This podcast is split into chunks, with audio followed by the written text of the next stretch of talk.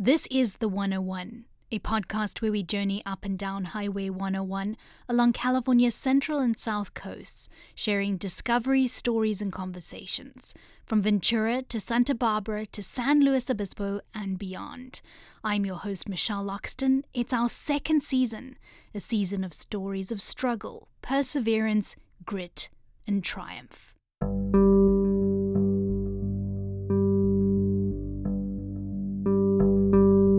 Among the archives at the Museum of Ventura County is the oral history of the first African American born in the city of Ventura. The year is 1898, and this was the first documented birth, at least. The life of Cerisa House Wesley is remarkable not just because of her birth, but because despite her being a qualified nurse, she was never allowed to use her skills in a hospital setting because of the color of her skin. She's a window into the experience of a black woman who wanted to be a nurse during the Spanish flu pandemic, during a time that the American Red Cross would not hire black nurses. That didn't stop Cerisa as she managed to work as a nurse's aide, caring for patients outside the hospital in their homes. In this episode of The 101, we travel back in time, 100 years, to tell Cerisa's story through her own voice. And we happen to be two, there's two black families here at that time. And through her family still around today. She was one of my favorite aunts that always took time with me to uh, further my education. It is an important story of a part of history that we rarely hear about. Stories of the of heroes who do not get recognized need to be told because these are important people keeping communities together. This is the story of a black nurse no hospital would hire.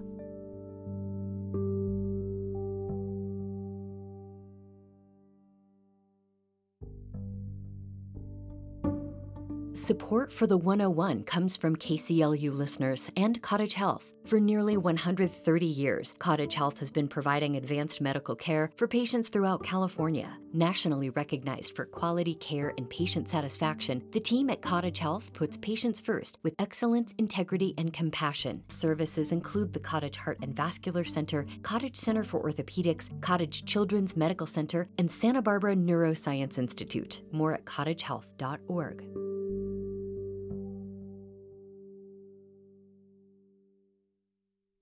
This is the 101.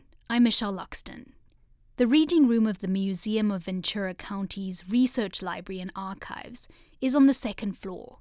The room has a couple of large tables with wooden chairs neatly placed around them for people poring over old records and archives. There are many shelves and drawers filled with books, photographs, and records. This is also where you'll find the museum's self styled Wayfinder. So I don't know all of the answers, but I know the systems and the best ways to find the answers for people. Dea Terrafranca is the museum's research library and archives director. A couple of years ago, the museum went in search of the stories from their records of groups of people who have gone unrecognized in local histories. It's really important to us to find and tell diverse stories for communities, for towns, but also for groups of people in Ventura County. And that is um, how Andy started to look into the history of African Americans in Ventura County. Andy Ludlam is a library volunteer. He found Cerisa's story through a variety of records and wrote about it in a blog post for the museum. It's where I originally found the story. Terrafranca, the Wayfinder, showed me the ways to find artifacts of Cerisa's life. First, we head over to a large drawer that is filled with hundreds of cards. And I'm going to flip through these cards and look for census so that we can pull out the census records of Cerisa's birth. With those details in hand, we go in search of microfilm. Have to snake the film underneath a glass plate and feed it into another reel and then hand wind it for a second. And this is how the museum found out about the historic nature of Cerisa's birth. They are also incredibly fortunate to have recorded, in 1980, an oral history with Cerisa. The museum has 450 oral histories recorded in the 70s, 80s, and 90s. For Terrafranca, this is an opportunity to go beyond what was captured in print records. The stories that get told in history are the stories that get captured in newspapers or they get captured in some other form. They're in the census. But people's lived experiences don't get captured. And stories are lost unless we take the time to ask people about their experiences. Terrafranca reminds us that history is written by the victors. Without these recordings, the lived experiences of people like Cerisa would be lost. The lack of reflection in the official record, the lack of reflection of her life in other records that are in archives um, really shows how important her oral history is. That is really the key to us being able to tell her story. And it's really her telling her story.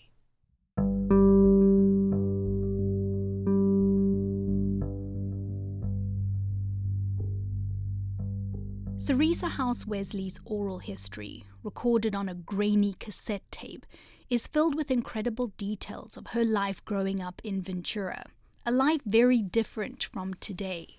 It's uh, interesting to know that I was the first black child born here in Ventura. And that was it, like I say, in 1898.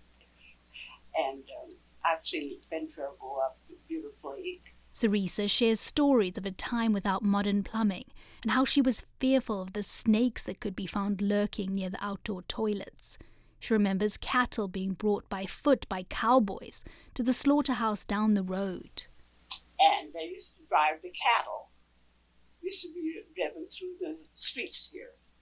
And uh, uh, we used to be afraid of the cattle because you know how and the cowboys walking along, you know, trying to get these cattle to do what they're supposed to do, and that's where the slaughterhouse is down there. Cerisa recounted when the circus would come to town and great big tents would go up at the local fairground. She even recalled how there was a time when the streetlights were lit by a lamplighter.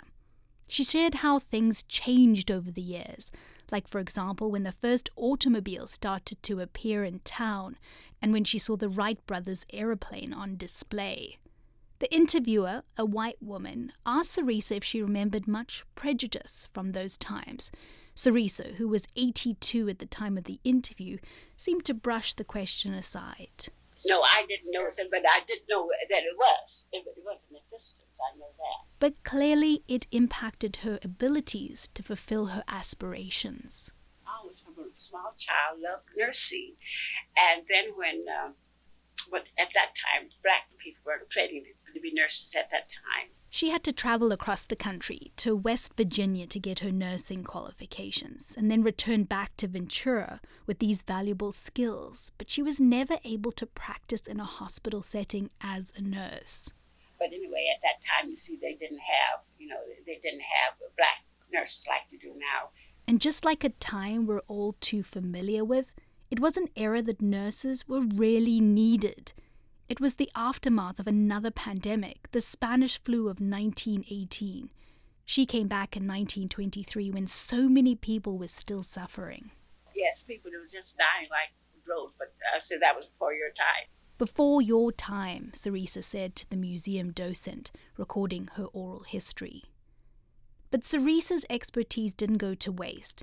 She took her skills where they were needed, into her own community, and she cared for her own family she did start ministering as the doctor, quote, nurse of the family. And from that, we stayed pretty healthy. That's Leroy Gibson, Cerisa's nephew. Everybody calls him Buddy. He confirms her credentials. She did say she she had certificates and also graduating diplomas that show that she was a full blown nurse and how she came to back to Ventura to actually minister her nursing skills that she learned, but she never could get a job in any of the hospitals. They would not hire her because she was African American. I met Buddy at his home in Oxnard, where decorations were still up from his recent 84th birthday celebration. Buddy has kept meticulous records of his family's history, including first person accounts, photographs, and newspaper articles. He says Cerisa's services were badly needed at the time. We had a lot of uh, death in our families. You know, um, being back in the day, you didn't have the medical treatments that you have today that gives you a little more, a few more years. So she had to endure losing family members and raising a family at the same time. Buddy is immensely proud of his aunt. I've been here all my life in Ventura County for the 84 years of my life, and I have not known during that period of time any other person that have achieved what she had achieved as far as being a professional she was a great, just a great person. He recalls she ended up working with a coalition of relatives who served what he called the prominent white families of the time as nannies, cooks, and seamstresses. She had to work with what she had and not really who Cerisa totally was as a pioneer woman. Despite the tough times, Buddy also remembers Cerisa throwing elegant parties for relatives and friends. And they would have their own parties and have the teacups and and the china and all this, the long dresses with the big ruffles, and they would do this uh, sometime in homes, a lot of time at parks. Leroy Buddy Gibson has written a book about his life growing up African American in Ventura County. He said he did it for his grandchildren it is filled with stories about Buddy, Cerisa, and the rest of the family, and their history in the area. There are happy stories, and those of racism, like that which Cerisa experienced in the city of Ventura. We went through a lot of things. You know, the racism still exists over there, uh, here in Oxnard. Everywhere you go, we still have to confront that. But it's not as bad because as you get older, you learn more about how to be on the defense or offense, you know, and make it the best of it. So, why is it important to tell stories like Cerisa's?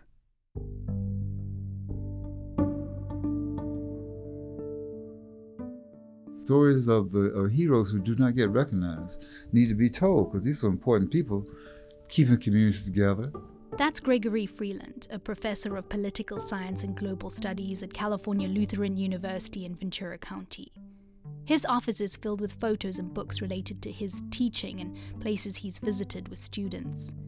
Freeland is all for the telling of these types of stories because they show the resilience and strength of people who did not give up despite their circumstances, he says. We hear all the stories about, you know, Florence Nightingales and so on. But these are, are, are individuals who really, really, really struggle in spite of all odds. Freeland has investigated his own family's history. I neglected the whole history for so long. Almost not denying it, just didn't think it was so important. But now I think it is. He came across an interview with his great great grandmother, who passed away before he was born, and realized how little attention he had paid to her story or his family's history when he was younger. And you love your grandparents, and that's about it. You know, you go see them, you give them the presents, you know, and you hug them and so on. But you never want to sit down and listen to their stories. Some of them will more than likely tell you what they remember, but once they pass away, you know, they're gone.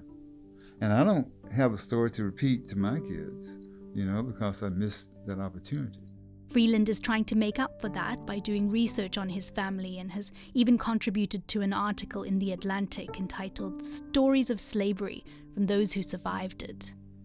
In the article, he told the author, Clint Smith, he's, quote, trying to keep this history alive because it's getting further and further away, end quote.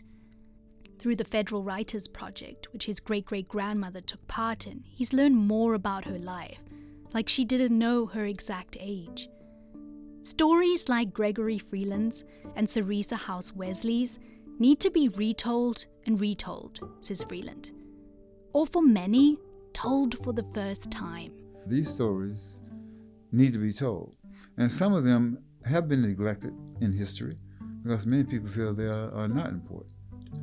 And so, any retelling of these historical kind of stories, I'm all for.